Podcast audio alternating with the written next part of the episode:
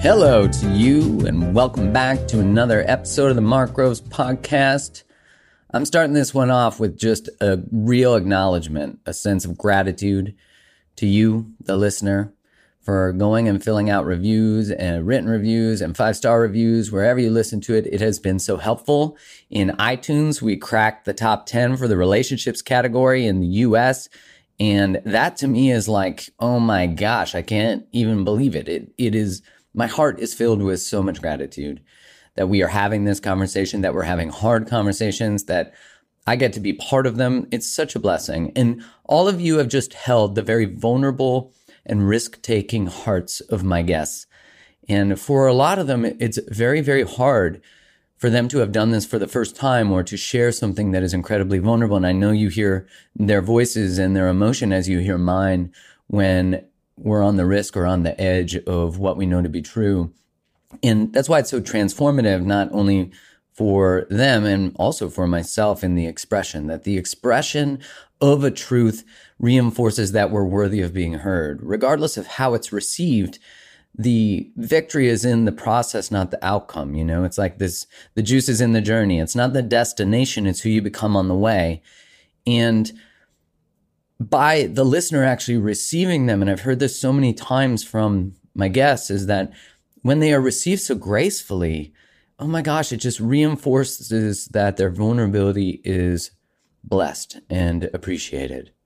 And so thank you. I mean, I have so much gratitude for the space you hold as the listener and I receive your feedback and I'm constantly trying to make changes and I get feedback and I want to I always dig within when I get it and look at how can I be better?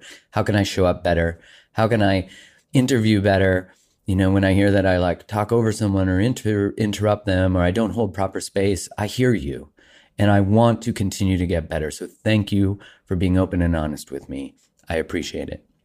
Now, this week is freaking dope. I mean, this woman I met at the Psych Networker, which is an annual conference that is all about psychology and relationships and all the things. And it is my favorite conference to go to. It's like a nerd fest. I just nerd out substantially. And all my favorite teachers are there. And it's just like, wow, you know, that feeling where you're like, oh my God.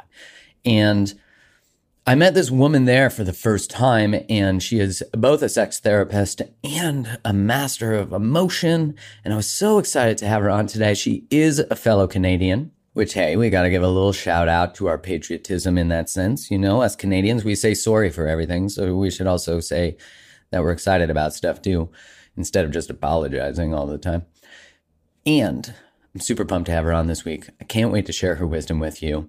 Her name is Shadeen Francis, and we talk about sex and intimacy and how that works in the relationship realm and all the things and how that comes back to, as you guessed it, you, me, and ourselves. It always comes back to ourselves, doesn't it? So, as part of my ongoing love affair with Organifi, I have been trying all their products and I have now made part of my morning routine their green juice. And if you don't know what their green juice is, it's essentially like a superfood orgy of, I don't know if there's another, there's probably another way to say it, but I don't want to say it another way because that tells you what's happening.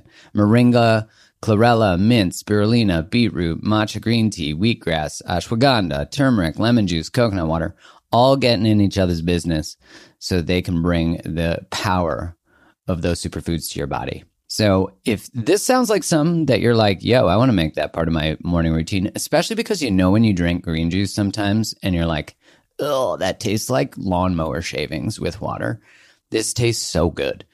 So if that sounds like something you're like, yo, I want some of that, go to Organifi.com slash create the love and you get a discount.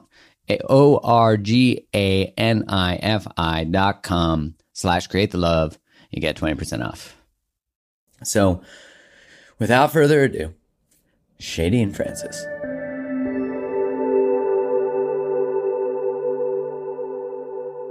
Welcome, welcome, welcome. I have with me today Shadeen Francis, marriage and family therapist who specializes in sex therapy. I just made that sound like I'm a sex radio host.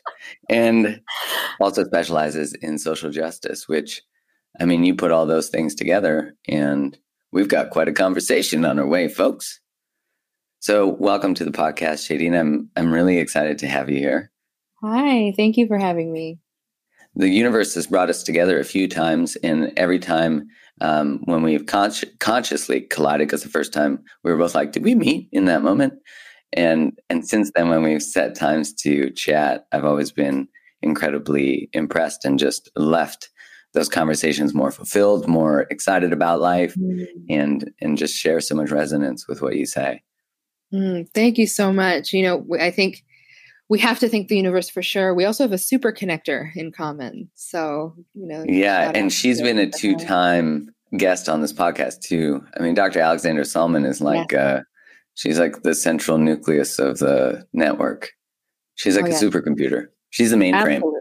She's wonderful. She's absolutely wonderful. So, I mean, when we talk about in the context of sex and sexuality, I mean, that is mm-hmm. obviously a very large subject, mm-hmm. um, a subject that is filled with so much shame, so much pain, so much joy, so much ecstasy. I mean, there's so many paths that intimacy, uh, I guess, so many things that intimacy brings forward uh, or keeps us from. So, in your practice, in your experience, I mean, obviously, I didn't set I didn't set this up with a simple entry point no pun intended. God, there's so many puns with sex and sexuality. Too. That's what she said. Right? Like it's so simple. Ah, I used to work in pharmaceutical sales years ago, and they had sensitivity training for people when they sold erectile dysfunction drugs because the target market was literally the person they were selling to. Yeah. Anyways, that's that's a whole other conversation. So yeah, in the context of your practice, like what is something that you see come up uh, over and over again, or or the struggles that you mainly end up at? I suppose. Yeah, I think it's super common for people to sort of come into sex therapy from all sorts of um, vantage points, all sorts of interests, uh, whether it's, you know, something isn't working the way I'd like it to, or things are actually pretty great and we'd like to expand. Um, it's always fascinating, like, um, you know, cocktail conversation, you know, the question, like, what do you do? Uh, mm-hmm. when you're a, when you're a sex therapist. Uh, yeah, right. read your audience. They're either excited to find out what you do or or terrified. and there's just... so and there's so many layers to it, right? So there are people who are like just very excited. I literally had an Uber driver like pull over to try and show me her labia, like not her like on her body, but like on her phone, which I don't know how uh, much better that makes it. Yeah, I don't know. Is that like getting a dick pic? That feel a labia pic? I never got right. one of those. I, yeah, not yeah. I, I guess so. I imagine it would be the same as like if you were like you know uh, a lawyer and you know you let someone know that and all of a sudden they want you to like review their paperwork or something yeah uh, so, it's like that but totally different but totally yeah. different uh, so i'll get unfortunate I, will get some of those responses where people are eager and desperate for these conversations. Mm. I'll get some folks who sort of like smile and nod, sort of, you know, carefully uh, because they mostly heard therapist and so they're worried i'm going to ask them about their relationship to their mother. Uh, mm-hmm. and then uh, i have folks who hyper focused on the word sex and they clutch their pearls or turn beet red and try and gracefully drift out of conversation. Um, but the, the thing that i reassure people often um, about my work or maybe clarify about my work is that you know people often come into the office to learn how to fuck um, and mostly what we talk about is how to feel right? That my my language of expertise is so much about feelings. And so that is what takes up the most of the airtime and most of the space in any session that i'm holding that people really are organized around the ways that they feel or don't feel. And that will absolutely absolutely color your entire sexual experiences. Mm, and I, I guess in that context then what is going on for you sexually is whether it's a challenge or not is basically a magnifying glass to the challenges that you have within your internal system. Being able to feel being able to navigate being having the right the permission to have certain requests. So everything is sort of you know when you have sexual issues sexual challenges i mean they're they're really challenges that stem so much more. I find that so much of it comes back to safety security feeling mm-hmm. like you're like i don't have any desire you know and it's like well desire you're not going to desire someone you don't feel safe to be with but yet we think there's something wrong with us when our desire dips. Yeah, right. We're we're very quick to pathologize uh, because it's easier. It's easier, right? That the known or the easily explained is safe and it's normal and it's natural, right? By by our understanding, none of that is actually true, but that's the way that we approach it.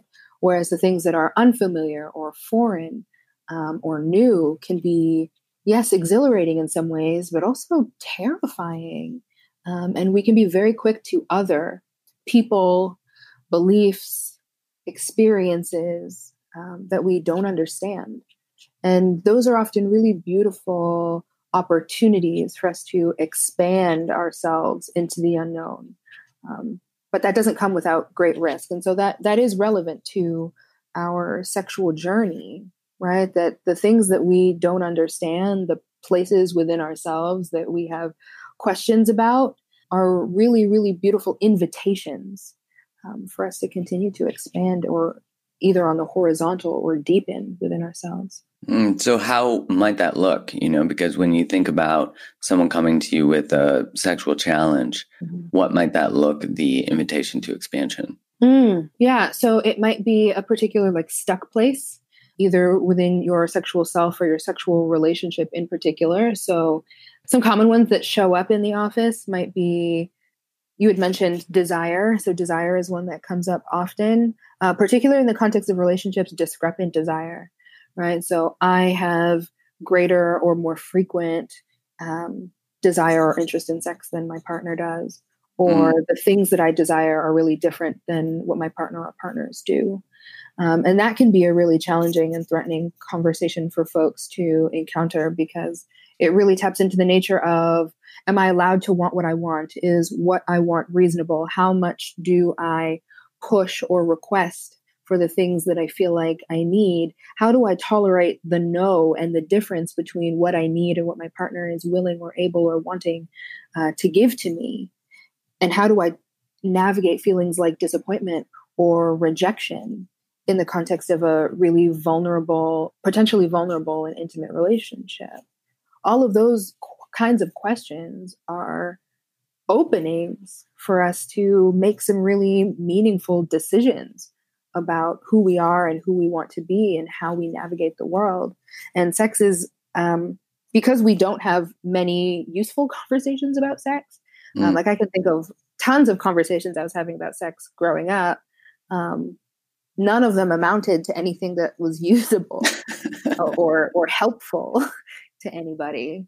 Right but that because there because there's such a, a gap between the frequency of conversation around sex and actual information about sex relationships feelings any sort of usable information that could help us learn and grow we encounter challenges and then just feel just very defeated by them. It's so true that in the context of sex and sexuality especially i mean i think there's such a a clashing, like a coming together of culture, religion, socialization, media, mm. that all of them create messages around sex that are not healthy. You know, they're not empowering us with our sexual abilities or desires or information. They're actually causing us to hide our sexuality or put it in a box that only comes out when we drink or only comes out when we are numb to ourselves. And like I, I think a lot in the context of having grown up Catholic, that mm-hmm. a lot of the context of like I was basically taught both explicitly and implicitly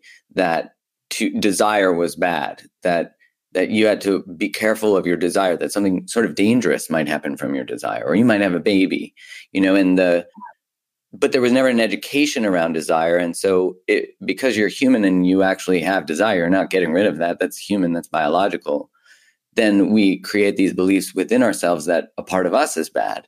So yeah. then we hide the, and shame this. And, and it, it's just so mm-hmm. fascinating to me that like the thing that creates us is the thing we don't talk about, the thing that we are most afraid of, the thing that brings us the most intimacy and joy and ecstasy and connection. We often are void of ourselves within that exchange. Mm-hmm. So I, mm-hmm. I love what you said that it's this invitation, like all that shit and I don't mean that the stuff is shit, but all the stuff that's that comes up in those sessions is such valuable information to get curious. It exists regardless of whether you talk about it or not. Yeah. But if you don't talk about it, you can't turn towards it and then get an understanding of your partner, get an understanding of your own sexual desires. But because it's shamed, it's hard to turn towards because it's so taboo. Yeah, shame is wildly unsexy. Right? That it literally is right. the least it is the least sexy thing that you can feel. Right? This I don't think you feel shame of, and have a boner. Those no, there's there's no there's no way, right? That you could do yeah. all sorts of like humiliation porn, right? But shame shame does not give you access to connection in that way right it doesn't open you up to vulnerability if if we are still trying to inhabit our humanity if we're trying to determine the validity of our personhood right? To decide whether or not our existence matters. Like that's not an opening for sexual activity right? We can certainly still mm. have sex in that place right? That sex is be you know there's an element of sex that's just behavior right? Mm-hmm. like the act of being sexual whatever sexual means to you. But it's certainly not sexy. So how does someone move from those questions that you were talking about? Ones like is my desire okay is it mm-hmm. is it what am i supposed to stifle for this mm-hmm. relationship and for the person whose desire is less you know i i find it fascinating that the person who tends to desire less the relationship or sex mm-hmm. tends to hold more of um, the power, at least unconsciously, you know, because they desire, they decide the depth of intimacy.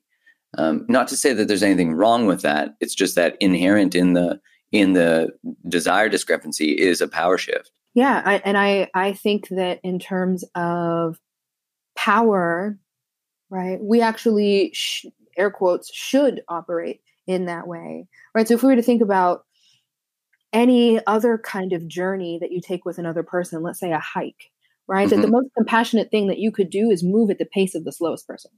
Yeah. And that's not to say the person who has the least desire is the slowest person, right? But often what is also true in the world is that the person who wants the thing less has very necessary reasons for wanting it less, right? Whether it be about safety, whether it be about ability, interest is a fair reason. And so, if we were to return to the metaphor of the hike, like let's say my body just doesn't move that way, right? Or let's say that, you know, I'm in pain or my lungs are tired or I'm healing from some other kind of injury, right? That we actually have to make negotiations and privilege, right, my position above yours. And maybe I do mm. have lots of, of generosity in that space. And I say, you know, I still feel comfortable with you being like up to 10 steps ahead of me. And I'll catch up.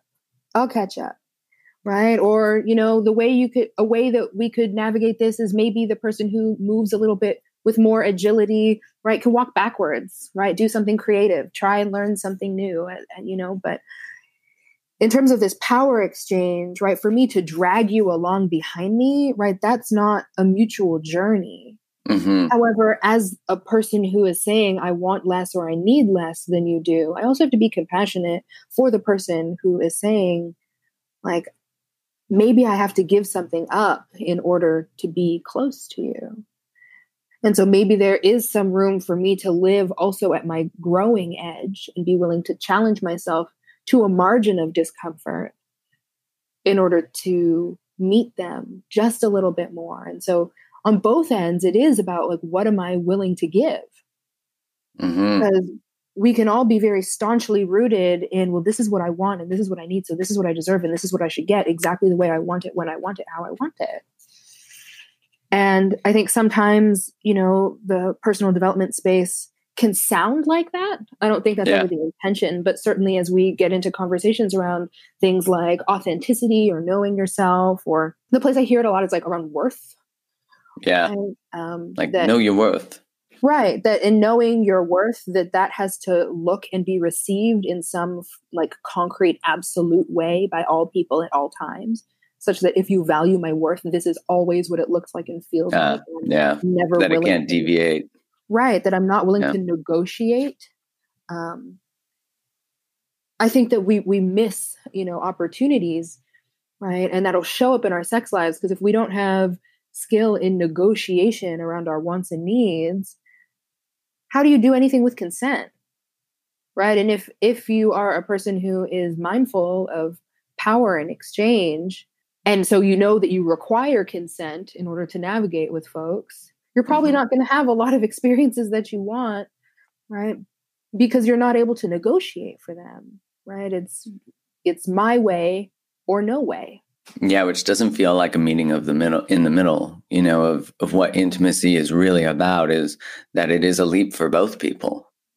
It you it know, has it, to be, or else yeah. it's a, or else it's a, a ch- you're cheating it, right? You're cheating the the process of intimacy, right? That without negotiation, without the challenge of becoming flexible, even as you know yourself, right? That you there is no vulnerability in rigidity. Mm that shows up that shows up right i need to have sex four times a week well if yes if you know that and that is what you need hold true to what you need and is there room for negotiation on what that looks like and what that experience is like what that feels like what counts as sex who are you having sex with what's the duration of sex right and also why and how do you define sex yeah like what is that you know, and the I remember reading um, some research from the Gottman Institute that the greatest mm. predictor of uh, sexual satisfaction within a relationship, one of them, is the response to a no. Like when you ask your partner to be intimate and your partner says no, how do you respond to that? Do you respond to that with understanding and then redirecting, like, oh, what would feel good for you today? Could we watch a movie? Could we do, you know, and even in that, but if you like make it about you and have a little tantrum, then the likelihood you're going to be having any sex in the future goes down substantially. And I think that shows that when we can hold that space of that space of compassion to meet them where they're at, that allows them to calm to move forward. I I do think where we get lost in the language about self worth is that so many of us don't stand in our worth. We don't stand in the space of what we are worthy of and we have been self-abandoning our whole lives yeah. and and of course compromise is about holding on to who you are but stretching like leaning out leaning you know can i hold it's kind of like if one person is doing the work and the other one is not it's that question of like how long can i hold in this space before i actually do have to abandon myself mm-hmm. and to leave someone because of things like sexual desire can can be really looked down upon by society that the person with more desire left the one with less that there's no yeah. consideration or um, that you lack empathy for yeah. that so there's a real shaming of even claiming oneself within that space i think so maybe we get our needs met by infidelity or something like that instead or porn yeah right and we have a society that you know is really quick to police people on how much you're allowed to want um, mm. Right, we're very quick to turn to shaming narratives around greed, right, or like entitlement, right. And I say that even that word sort of makes me bristle a little bit as a millennial, right? That that's that's our brand. That's that's our that's our public brand, unfortunately. Um, right, and I I I also you know I'll it's a, a slight aside, but I I think also still uh, in the realm of relevance here, you know, use the word compromise. And I recognize that when I work with folks, uh, I'm very clear with them that, you know, I'm not invested in teaching them how to compromise for exactly the reason that you said that so pe- so many people are already living outside of integrity um, for so many reasons, right? I, I I'm not shaming folks for that. We learn to do that. Most of us don't actually have a lot of early life opportunities to be, you know, in alignment with our, our truths um, or to express our truths or to even act them out, even if we somehow manage to get clear on them. And some of my bias is probably because I'm a, a middle child. Um, so we have so, to take you know, you can, that with, a grain, with a grain of salt. Yes, I'm, I'm very, I, I, try and be very clear about my position so that if something doesn't land on you, you know a little bit about where it comes from. I'm the youngest, so maybe that makes yeah, things so, a lot more so clear too. It, it, might be different for you, um, but I hate compromise hate it as a real person i don't like it. i do i don't like it i don't enjoy it i don't want to do it it is my last ditch resort and so I, I have to guide people on the same kind on similar journeys as i would take right like i don't want to yeah i think that's true i don't i don't want to help you map out a journey that like i would be unwilling to take myself right? Yeah, if I, I agree with you. If I couldn't imagine myself actually going on this journey, how do I walk alongside you in that with any sort of my own authenticity? And I don't have much use to you if I'm not able to be real. So I sit in the office as an actual person. I curse, I tell jokes, like who I am as a regular person is also who I bring, you know, to my office as a therapist. And so instead of compromise, I really privilege and am intentional about the word negotiation, whether or not it's semantics, but compromise to me has a connotation around around loss around sacrifice like what do i give up? And so the middle child in me says okay we both want what we want and you know in order to meet in the middle like i give something up and you give something up and as long as what we've given up feels sort of equitable right? Like you don't get what you want really and i don't get what i want really and because we both lose it's a win. Yeah. Right? And like th- that that's my emotional experience of compromise. And Mm. for me like, wow that sucks. And that to me also doesn't feel very sexy. Like that does not get No. it would not get me in the mood to be like you lose and i lose. And so two Let's negatives let's lose together and, yeah. and make make compromising love. Right exactly yeah. like that, right that doesn't sound that doesn't no, there's nothing erotic about what just happened there. Yeah. Exactly, exactly. And, and uh, you know, I was an athlete growing up, so like just the idea of just like surrounding myself with law. no, no, we can't do this, right? And so I think very much about negotiation, and and you know, in an for me, in an ethical, you know, or conscious negotiation, we're both very clear on our bottom line, Mm. right? And we And, and it's okay to have a bottom line. You know, I think that's the hard part for people is to stand in the truth of the bottom line. That's the worth. absolutely, and and That's it's a, the line of self hard. Abandonment. And it's hard, right? Compromise, if you're a person that gives up self or betrays self often, compromise is easy. You do that shit every day. You do that That's shit your superpower. Yeah. Right. You you get Don't you get negotiate for other companies, but for yourself. yeah, Yeah. you get the yeah. blueberry you get the blueberry muffin when it looks like somebody else wants the chocolate muffin that you actually wanted. Right? Yeah, that that wasn't I want the chocolate muffin. Exactly. we all do. right? That, Yeah. that there is no back I'm not shaming any blueberry lovers, sorry y'all. Right? That there there is no you don't actually have to do any back and forth. I don't actually even have to be invested in you or what you want to compromise with you. I can give myself up all day.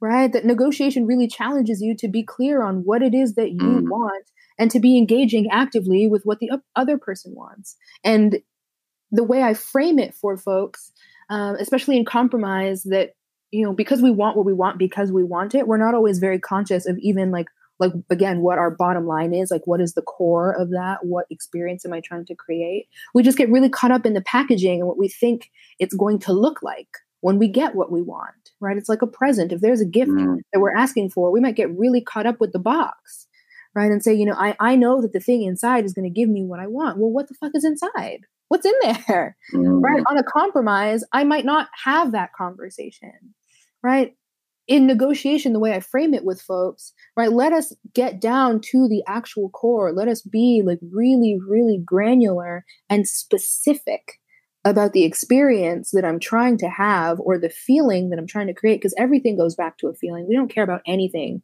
uh, apart from how how we feel about it. The best and Mhm. worst thing that could ever happen to you on, in this life is a feeling.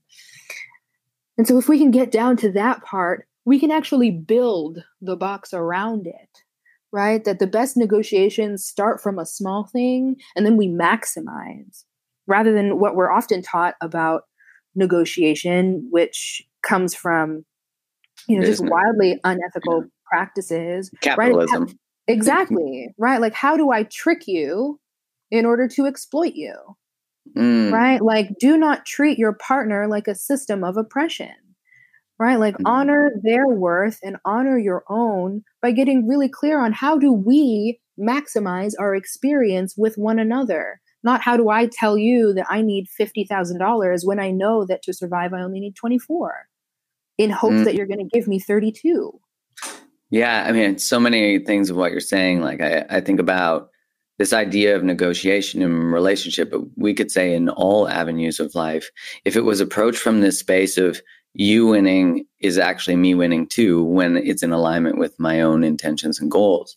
And I think about that in the context of partnership that Yeah. if I was in a partnership where we had this negotiation we were doing, and of course I've had those, it's when they feel safe and more expanded and more open and vulnerable into the relationship, I am inherently winning already because yeah. there's been four steps taken towards me hiking. And I have actually taken a few steps back that feel like really loving steps that they're like, we stop for a view, you know, that we just yeah. took a moment to take in a view. And and then it makes me think and just another thing that you said is is like when we are operating our relationships from these systems of oppression that we learned that we are part of that you know that we have observed and then we don't even know we're unconsciously participating in that when we learn that we can soften and step out of those and we can actually have partnership without control and manipulation even though we're doing it unconsciously and it comes from a good place because it's how we created safety that we are being expanded again again again. So i love that you use that word expansion expansion through the opportunity that presents as maybe sometimes even a a, a challenge that seems insurmountable yeah right and insurmountable is is a judgment right that's yeah perspective right? Not that, to mention the word mount is in there, and I just had to point that out. You're doing such a good job with these. Like that was uh, I've held back a lot. You know, my brain is. my dad said that my brain lives one inch above my pubic arch sometimes, and he said I didn't have enough blood to perfuse both. it's pretty funny, actually. That is that is actually very that is a funny challenge. he's very funny.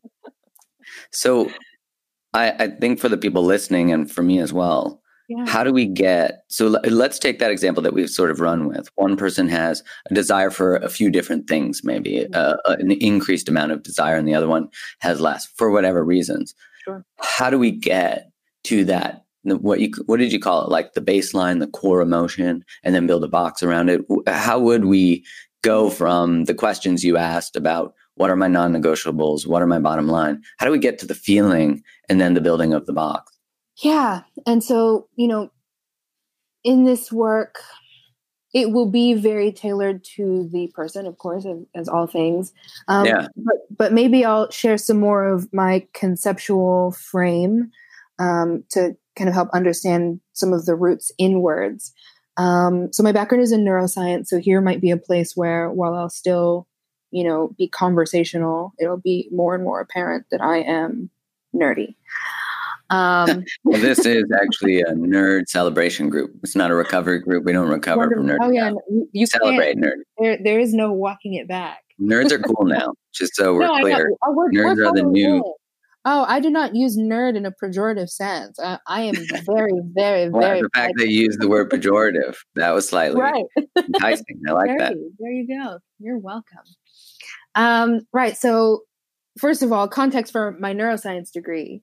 Um, I literally went to school to get this neuroscience degree to learn how to undo feelings, right? That my idea was that I was going to rescue us from feelings. I'm like, wow, these are uh, inefficient. They are pain inducing. they are not purposeful. And I don't get them. I don't get them. They don't make sense, and we don't we don't need them. What are they even for? What you went to school for? to figure out why they were dysfunctional and how to make sense of their dysfunction. I was I was not even to learn about why. I had decided. I was pretty. I was pretty clear.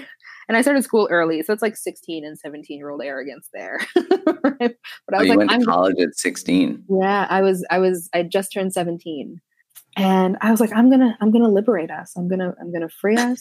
Gonna, We've all been waiting. I'm gonna, I'm gonna figure it out. So I'm gonna like zone in on the part of the brain where all this shit lives, and I'm gonna figure out why we haven't evolved out of it, and I'm going to help us. this is right? this is uh, the start of a beautiful, confronting story. I'm sure. Yeah, and so I went through this multi-year degree, and all of the research was like, "Girl, no." you need these. I was like, oh, damn. I guess I should probably figure them out. Uh, and you know, made a conceptual pivot into therapy because I'm like, okay, I, I get what happens in the brain, but like, what the hell is happening in relationships then?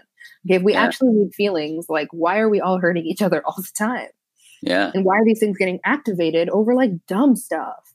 Right? Like things that you know, being 17 and being in relationships, being 20 and 21 in relationships, and being like, why do I even care about this thing that doesn't matter? Okay, so your ex girlfriend invited you for ice cream. Like, why does that matter to me? I love yeah. ice cream.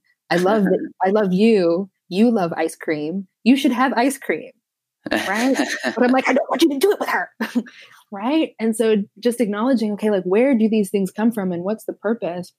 And so the bridge of my neuroscience understanding and my therapy understanding what i bring you know to sort of the the warm fuzzy sort of therapeutic you know i can do my therapy voice right now and be really you know soft and engaging. I really bring a, a lot of this cerebral perspective and i think about how the brain actually works.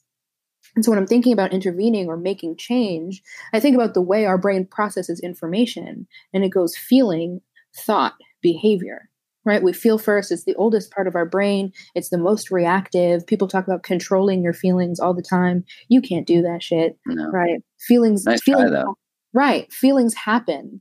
Feelings are happening. They are responses. They are ways that we engage with the world and they help us communicate or understand or metabolize you know the world around us. When we're listening to them and make meaning of them, we can start to better understand what it is that we need based on how our physiology is experiencing our environment, whether that's our spiritual environment, our social environment, our physical environment. Our feelings then bias our thoughts, right? So on a good day, you look at your partner you're like, oh my goodness, like your facial symmetry is out of control. Like you are mm-hmm. so mother effing beautiful, right? And you know, the next day you're in a bad mood and you're like, why the fuck do you breathe so loud?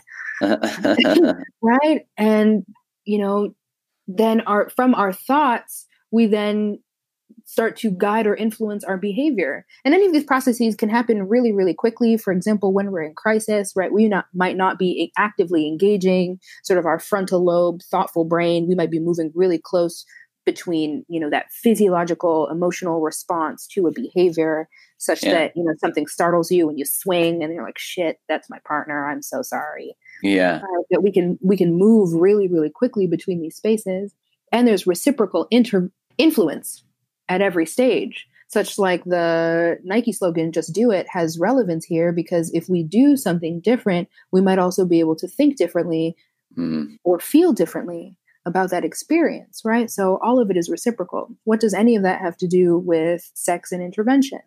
right? Well, judging based on kind of where the air quotes problem is existing, right? We're looking at okay, is the crux of this or the center about a feeling? Is this about the thoughts or cognitions, or is this about behavior? Right? At what level are we intervening on? We can absolutely have sexual, you know, issues, right? Discrepancies, right? Not just of desire, but differences here around behaviors, right? So I want to have the active sex, right? X number of times, and you want it X number of times. Maybe I'm only able to have it X number of times versus X number of times for you, right? That it's phys- physiologically uncomfortable for me, mm-hmm. right? More than X number of times, right? This this is often people with vulvas, right? That like, yeah, after day nine, like there's chafing, so yeah, that's a reality of the function of, right. of the organ itself.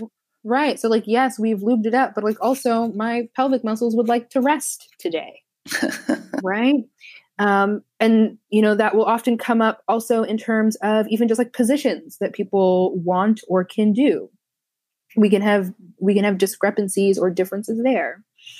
Um, thoughts is a really fun one. So I write sex ed curricula because most of our sex education is trash. Um, and I love that reality. That's so good that you just called right. it forward.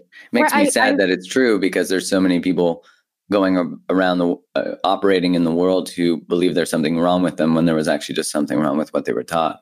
And that's the fastest. Those are the, the quickest sex therapy experiences, right? That we have so much agency and power when we learn things, which is why mm. like the colonial process is the first stage is to burn the libraries, right? It's because if you have knowledge, then you actually have you you begin to have agency and power to make real change.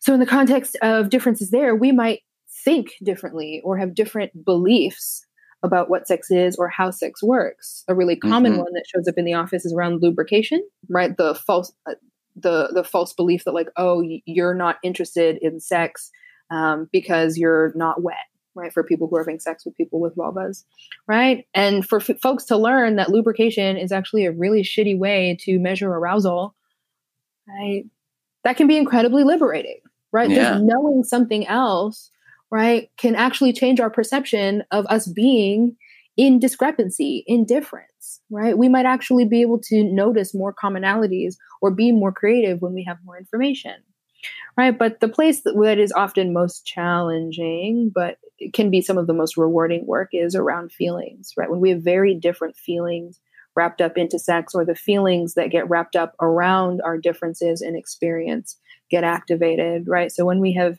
feelings around shame when we have feelings of fear when we have feelings around like anger particularly resentment resentment and contempt are not um, particularly comfortable feelings for people to experience around sex. Like you can yeah. do some like rough play and, you know, um, mix a little bit of like angry energy into sex. Um, but most people are not having angry sex, right? It's not actually very safe um, mm-hmm. for most of us because anger is a boundary maintaining emotion. It's protective.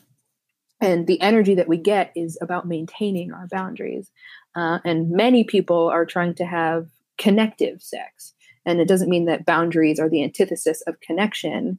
Um, but quite often, the way we might use anger sexually um, might actually be sort of distancing or rejecting for our partners. Mm-hmm.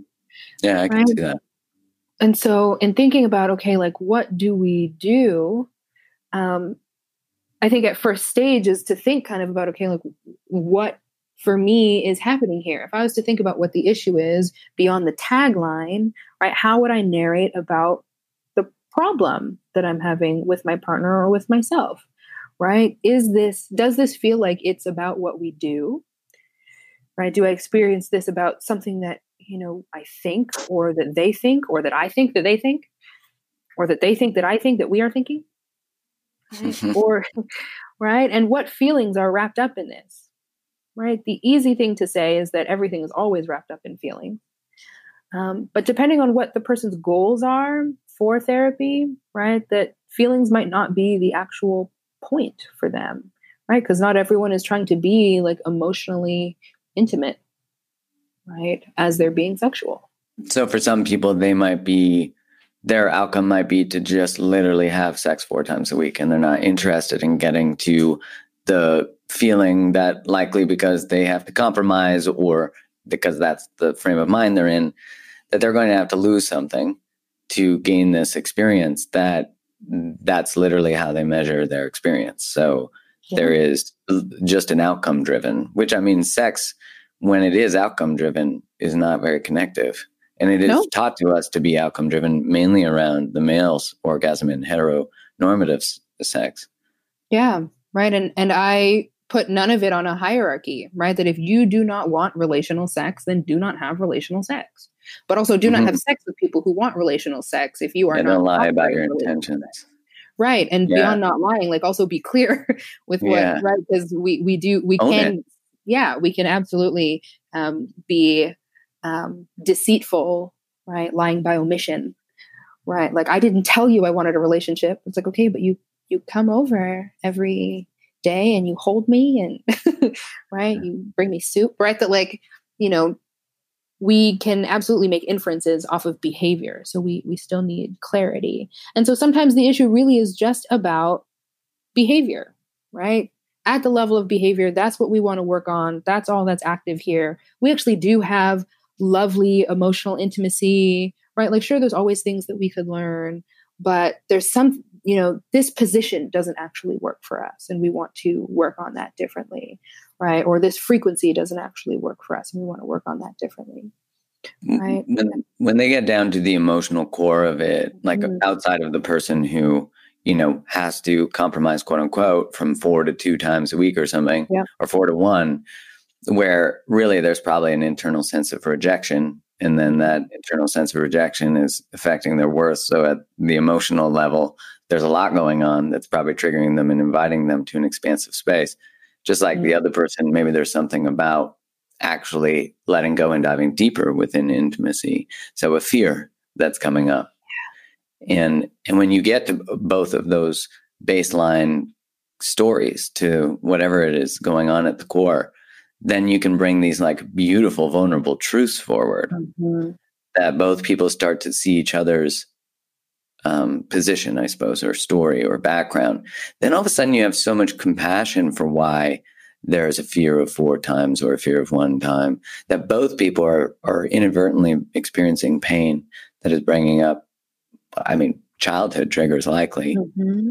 Yeah. You know, there's all kinds of things that can be activated, right? And we, my biased belief is that we can always come down to a feeling right? That if we're willing to be vulnerable, if we're willing to open that up, if we're willing to explore it, right? Just getting even a better understanding of what the emotional experience is, you know, use the word compassion, right? That, yeah, for me to be able to see your inner workings, for me to see your heart move in this conversation, right? Yeah, it gives us a whole other opportunity uh, to remain in partnership, even across a dis- divide, right? Because the the places at which we really lose our opportunity to resolve relational conflict is the point in time at which we forget that we're on the same team.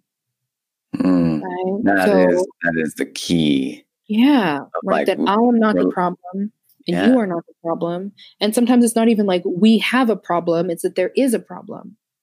Mm, such beautiful language, you know, of thinking like uh, relational challenges or sexual challenges are not individual challenges, they're couples challenges. Like your lower desire is actually in relation to me. So it's important for me to understand why you have a lower desire and what I can do in order to just make you feel heard, safe, loved, whatever that even looks like. I mean, that's the essence of, I think, a deep partnership, which is different than I think a lot of what we've been taught or what we've observed. You know, and I think that's you know, old old skills won't open new doors. You know, in some sense, right. and right, and it's not. I mean, I have a lot of. I don't know that it's anger, but I, I do have a a disdain for mm-hmm. the educational platforms that exist in all areas on sex and sexuality, especially, I mean, as far as I know in North America, I know that in Europe, there's maybe more of a movement towards sexual education and sexual conversations, depending on where you live in Europe, of course. Yep. But that sex is taught relationally rather than this separate subject that is just sex class versus as opposed to teaching it in context of relationship, which is such a different thing. You know what I mean? Like to say to a four year old, when you like someone, you might hold their hand, not giving a context to romance or anything, but you're starting to teach them that intimacy and whatever that means is relational, not a separate box where we put shame and a lack of mm-hmm. education. Yeah. And the messages can be really, really simple. And I don't think we notice uh, how many opportunities there are for us to do like really great relationship and sex work in just like everyday conversations, right? So you're telling your three year old, you know, when you're tickling someone, even though they're laughing, if they tell you to stop, you need to stop, mm. even though it looks like they're having a good time. Yeah. You know, when I learned about that type of sort of parenting behavior or like as an uncle, you know, it was like normal for mm-hmm. me to mm-hmm. play with my friends' kids and like tickle them and they'd be like, stop. And you're like, really, yeah. they're in terror. Like the, and I remember, I, of course, I had a healthy experience of shame when I learned that mm-hmm. because I mm-hmm. thought, oh, here I am. Like now I've just learned that there's a better behavior available to me, which of course it changed my behavior but I really all of a sudden had these moments where I looked at all the times, you know, I'd been mm-hmm. tickled or tickled someone. It's such a common thing we do. Or like go hug your uncle, even though you don't want to hug your uncle. Mm-hmm. You know, and, and, we're like, oh, give them a kiss. What? No. And and yeah. now I have that understanding of like what are the implicit things we teach our children about their own agency. Yeah, and it and it shows up and we invalidate children all the time and we gaslight children all the time, right? You don't you're not you're not sad, you're just tired. right? That right we re- narrate their experience and our intentions uh, are well, um, and we still we still miss the mark. And so then when it comes to us navigating our adult sexual relationships, we have all of these confusing feelings that start to show up and we have all of these confusing experiences and we say things like, "Oh, well I I should want to have sex with her."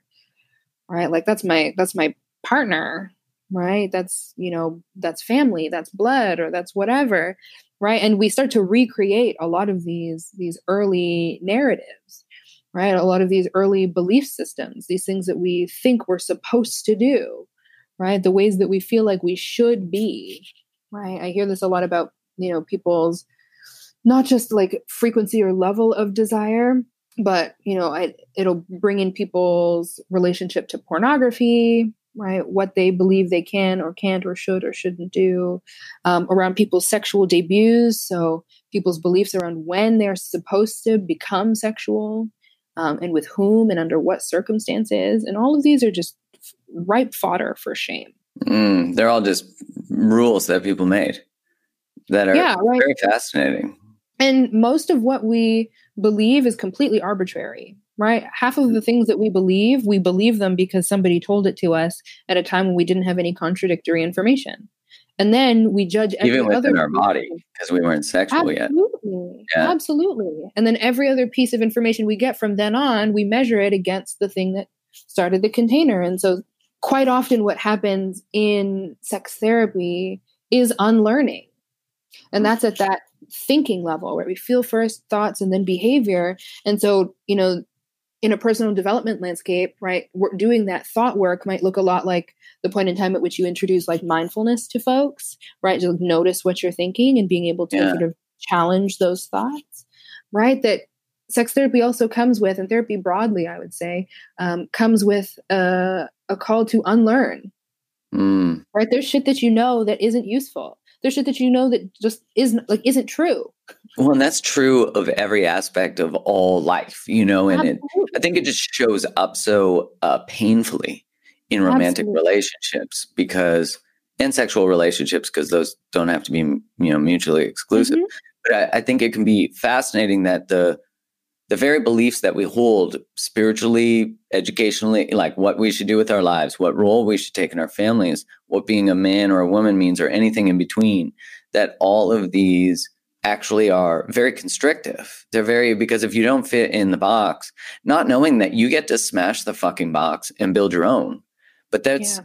I've been thinking about this a lot lately that we live in prisons that we build ourselves, that we don't even know we're in them because everyone's been in them we've watched our parents be in them. We've watched and and that when i started to study sex and sexuality and really learn about desire and arousal and see that all the research based on the understanding of desire and arousal were done by men. So of course yeah. the process of arousal is like you know exactly like a man and then mm-hmm. you you know you experience orgasm and then it goes down and well that's not exactly how it works. And I remember reading Come As You Are by Emily mm. Nagoski, which is such a fantastic book. And I think necessary for all men and women and anybody. Because as as a man reading it, it was so helpful to understand my own, you know, like I had because males are so celebrated for their sexual virility or, you know, their desire for sex. If I didn't have a desire for sex, then I felt less masculine. And it's fascinating when I was in a relationship that started to lack emotional safety, I started to desire less for the first time in my life. Yeah.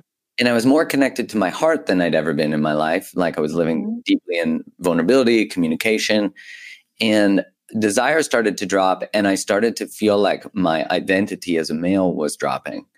Yeah. And I could observe it because I was mindful about it. But I was like, wait, what is this really about? Mm-hmm. And I started to see that it was about that I just didn't feel safe. I didn't feel secure. And that felt emasculating to even identify and hold. Yeah. And it was a lot to sort of sit within myself to be like, you have permission to all of these things, but they are in direct conflict with everything I learned about masculinity. And that was like a whole other can of worms because my identity that I didn't know I was holding that was restrictive had to shatter and die and it felt grief. That was just more grief to add to the fear of not being chosen and all those things. Mm-hmm. And desire started to return once I accepted that true those truths and also confronted the lack of safety. Then all of a mm-hmm. sudden desire returned because my body was saying we actually feel safe to be intimate with this person now. Otherwise I felt like I wasn't in my heart when I was in intimacy because I was yeah. so scared. And for a man to be allowed, I think for anybody, I don't want to say that that's not true for everybody, but I think because it is in such direct conflict as a male to be allowed to be scared, be allowed to need connectivity for sex, because we're taught to, you know, you could just have sex. And if you can't just have sex, then there's, if you can't just turn off your heart, that's, yeah. The fact that we have to leave our bodies to enter intimacy is that if you can't do it sober, don't do it. That's just such a good yeah. rule. Yeah, right. And I, there's so, so much there. Um, yeah, you know, a thing that weighs really heavy on on my heart, you know, for people socialized as men is that we actually don't let men have feelings. Right? I know that we talk very much about men not being able to feel tender emotions, but we we don't actually make a lot of room for men to experience most things. We might we might let you access anger, although we're all terrified of it. Yeah, right. You know, everyone's afraid of you know a, a man who is angry. Yeah, right? uh, including other men yeah. which is why we have a, a, a culture, you know, that um, where it makes sense for us to carry weapons in case other people are angry with us. Yeah. Right? It, it, right. Like, let's all, you know, protect ourselves with weapons in case someone else is protecting themselves with a weapon. Right. That just what that right, does to your baseline cortisol. well, exactly. Fascinating.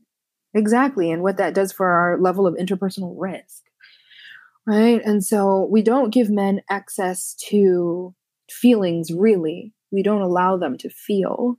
Um, but then we give them sex as a source of their power. And then we have this conversation around desire, which makes next to no sense because if we were to look at like how we actually define desire, desire is embodied wanting, right?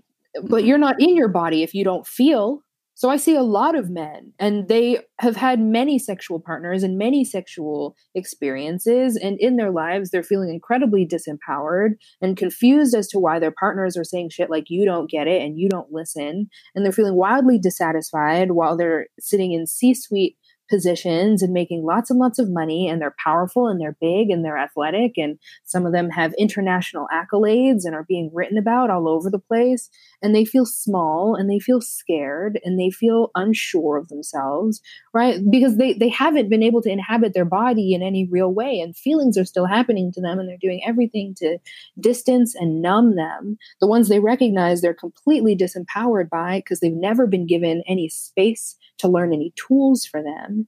And it vastly impacts their ability to connect to people in meaningful and successful ways long term right you know the the folks who have you know four or five you know um, marriages that implode and they're not sure what is happening right and I, I see all of these spaces as woefully and wildly interconnected mm, right agreed. and then all of a sudden you know they'll come in and say my penis doesn't work. And it has nothing to do with that right? Yeah. Like, yeah. Like, yes you do not have an erection right now right? That's yeah viagra just made it so we bypass our hearts again. It's just like i mean there are places Absolutely. for antidepressants and stuff i'm not saying no but they also are a solution often to not feel the feeling eh, because sadness is not bad. No we you know grief is not bad. Living in those things can be challenging sure. but being afraid of them and not invited towards them with someone's guidance or even with the safety of someone who can help you with that it's it's saying again there's something wrong with you because we celebrate good feelings and not feelings that we code as bad. I don't yeah. code feelings as good or bad. They're just information. Yeah and so beautiful pieces of information. And a and so when we when we use the word desire as liberally as we do, we conflate it with mm-hmm. arousal, right? Like you can be yeah. aroused, right? And arousal isn't necessarily a good thing, right? Because we can be hyper aroused. We can be right that arousal is is energetic, right? So if you are afraid, you are aroused, And so, you know, if you're a person with a vulva, like your body lubricates, right? That doesn't mean you have desire in this moment. It means your body yeah. is in a state of arousal. It's preparing for something. Lubrication just keeps you from being from being torn up. Right. And so just acknowledge that's survival. It, that's right. Right. That it that it is a functional mechanism to keep your your canals from the tissue in your in your vaginal canal from being torn right? So, which is a survival advantage when ab- people had been raped. Absolutely, it is. Yeah. Right. For people who have penises, right? That again, arousal, right? That you can get a fear boner, right? That you can have mm. an erection at any point in time. You could be not conscious or present at all and look down and be like, oh, I have an erection. Right. That that doesn't even have anything to do with anything that, that you're thinking about, right? There's something happening in your body, right? Well, desire is embodied wanting and if you are not connected to your body, how do you experience desire? And if you aren't connected to your body and not aware of how you feel and what you want, what is your opportunity to negotiate with this partner when you're not having satisfying sex as frequently as you'd like it? Right? That mm. that it's it's so easy to fall into the hump, and that's why everyone has sexual questions, and only you know a small margin of people will want to actually ask them. And everyone believes, you know, not everyone believes, but you know, sometimes I'll get folks who say, like, well, sex is natural and, you know, why do I need someone to teach me, you know, how to have sex? Right. Oh my gosh.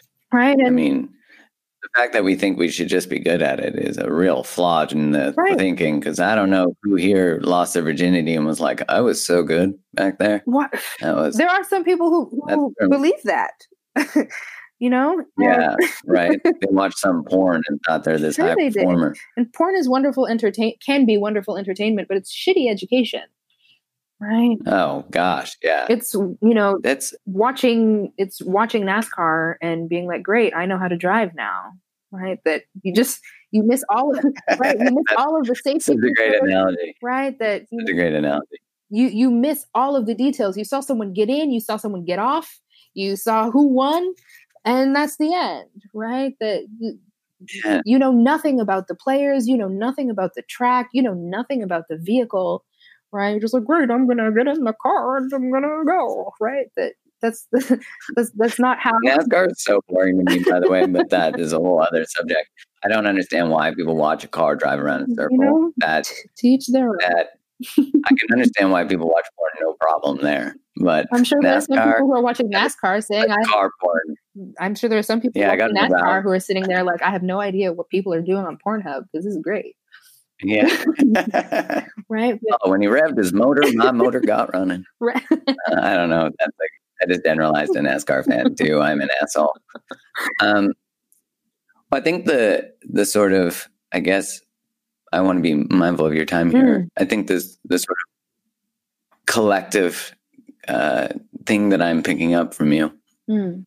is it is so important to learn your sexual story, to learn what has influenced you, what has shaped your own experience that you bring. You know, because when two people have a sexual challenge, they both have sexual stories that that could be totally different in how they experience that challenge, and to bring it back to what is the feeling? Yeah. Like, how is this inviting me to expand? How can I get to know my partner better, myself better?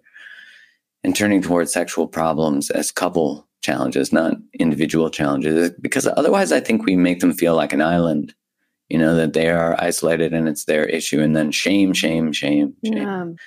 And we need less shame and more Absolutely. empowerment. Absolutely, we do. You know, uh, a, a thing I'll I'll share in reflection to that to help sort of um, tie some of this together, you know, a lot of what we learn mm-hmm. about sex, you know, the little that we do, um, is so individually focused and yet still managing to miss us actually like being in tune with ourselves and like listening to our feelings because we we divorce feelings out of everything. Um right but like who wants to have like who wants to have a sexual experience where you're being had sex at? Right? Like Mm-hmm. You know, many of us have had experiences where we've felt like someone was having sex like on us or or at mm-hmm. right? That these are relational experiences and you know, my heart, you know, always calls towards social justice for this belief that we need to return to uh, or create a new, you know, a, a, space in which we actually live as a community, right? This mm-hmm. interrelatedness right? This interdependence that we've lost along the way, right? From generations of being colonized and being re educated and unlearning our humanity. And so reconnecting and regrounding with feelings is one way to resist and reclaim, right? Like how much we actually know. How much we actually know, because I am not the expert on anybody's life. I just happen to know the shit that I know really well right? I can't teach you about your life. I will never know more about your life than you do. But I can absolutely help you understand more about what it is that you feel so that you can tap into your inner knowing. And from there, you have so much power to then be in relationship to others because you can be clear on where you are. And if you're able to partner with someone who's willing to do that work either for themselves or with you, alongside you at the same time as you, in tandem with you, right? We can take the differences that we experience, and they're, again, they're no longer a problem in and of themselves. And the problem isn't in us or on us, problems exist, right, as catalysts for these deeper conversations. And some we figure out in ways that allow us to stay in the same kind of connection to one another. And some really challenge us to acknowledge that, oh, this is a divergence point for us. Mm. Right? And being able to acknowledge that. yeah. A- but but that experience I, I do that work around sex because sex is a thing that I care about and it wasn't conversations that were happening in my world. And so I, I felt like there needed to be there needed to be more people in that space. And so and so here I am. Um, and that that maps out to so many other landscapes that we could look at. Like what would it be like for us to really return to humanity so that we can approach one another person to person and no longer be intolerant of one another's differences but experience ourselves as on the same team right mm. for, mm-hmm. for me that that's the core that that drives everything i think so much about you know this work as liberation work rather than healing work um, because healing is beautiful and i and I, I need us to dream I, I want us to dream bigger than that right I, I want us to to push for freedom. I want us to push for integrity. I want us to push for pleasure. And I believe that that all of that is possible through connection. And I just happen to choose sexual connection. Right. But we can good place to choose. I like it. I echo that. And I um I'm so grateful that you gave your time today. Mm. I'm very mm. appreciative of that because I know it's the one finite resource that we cannot get back. And so it's such a beautiful exchange for all the people listening. I'm, I'm really grateful for your time. Mm, thank you for having me. It was an it was an honor to share this time with you. And for the people listening, where do they go find more of you? Where do they get more of this delicious conversation? Mm. And, you know, where do they dive in deep? Yeah, so I am now technically a person who exists on social media. Uh, yeah, that, that is nice. so that that is unfolding. Uh, so it's my name, uh, Shadeen Francis LMFT on Instagram. In truth, I was super resistant uh, to online space for a super long time, um, and we are we are transitioning gently uh, out of that. I like that freedom. uh, I also have a, a website um, that is up for a relaunch, which is really exciting. And so those two spaces will be tethered together um, for me to uh, be sharing uh, a lot more with you uh, in moving forward from the start of, of 2020 onwards. And so it, my website is uh, shadeenfrancis.com. And Shadeen is spelled S H A D E E N Francis F R A F R A N C I S. For those of you listening, mm. I'm so grateful for you. Thank mm. you for being here. Thank you.